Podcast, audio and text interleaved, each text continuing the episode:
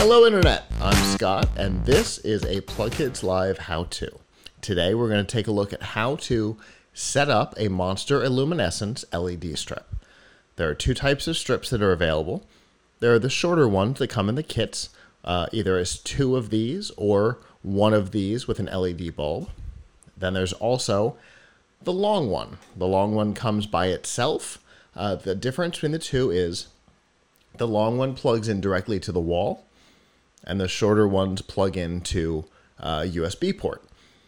That can be um, a wall wart, like a regular cell phone charger. You could plug it into your computer. Maybe you're you've got a surge protector that's got USB built in, a smart home switch, something like that. All of them will work. Uh, other than that, the process is exactly the same. So the first thing, obviously, that we want to do is we want to get our remote control set up. So you take the back off. It takes two AAA batteries. So we will take the two AAAs, flat side to the springs, alternate directions, and you're done. That's all it takes to get the remote control up and running. Remotes are pretty easy. Now, there's a little bit of detail that goes into the strips themselves. You want to find the front of the strip, which is the side with the actual LEDs. The back will have the 3M tape on it. So LED is forward. You want to find the front of the power cable. The front of the power cable has the Monster logo on it. And all you're going to do is you're going to take the four pins and the four holes and plug them in. That's all there is to plugging these in. Now, the next step, of course, is to apply power. In our case, we're going to use a wall wart. And all we do is we plug our USB in, and you will see that the LEDs come on immediately. Now, that's done on purpose so that if you're using something like a smart home switch or you've got them plugged directly into the wall, when you flip the switch on, they will come on automatically. You don't have to go over and grab the remote every time.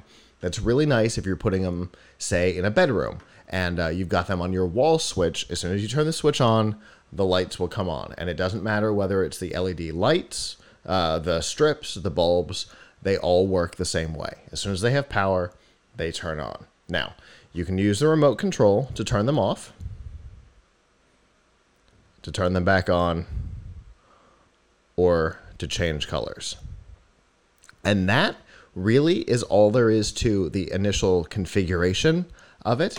The only other thing to consider is uh, possibly cutting them to length. Now, obviously, once they're cut, they're cut. So if you shorten the strip, that's how long it will be forever, um, or as long as it can be forever. There's no going back. Um, if you want to cut them, all you have to do is look on the strip itself and find these little copper bands here. You'll see there's a copper four copper bands and then a line down the middle. If you cut down the middle of that line, everything will be fine. All of the LEDs on the power side of it will work. So if you've got a short area that you're trying to uh, use these on, it's really easy to do. But again, once they're cut, they're cut. Uh, so do it with uh, caution. That is all there is to setting up a Monster Illuminessence uh, LED strip. Now, it's important to note that we have heard that there have been um, a number of these shipped where the remote and the strip or the bulb are not paired out of the box. Uh, we have how to videos on both of those as well, both um, uh, pairing the remote to a strip, pairing the remote to a um, bulb. All of those are on our YouTube or on our website, plugkids.live slash how to. And uh, until next time, ciao.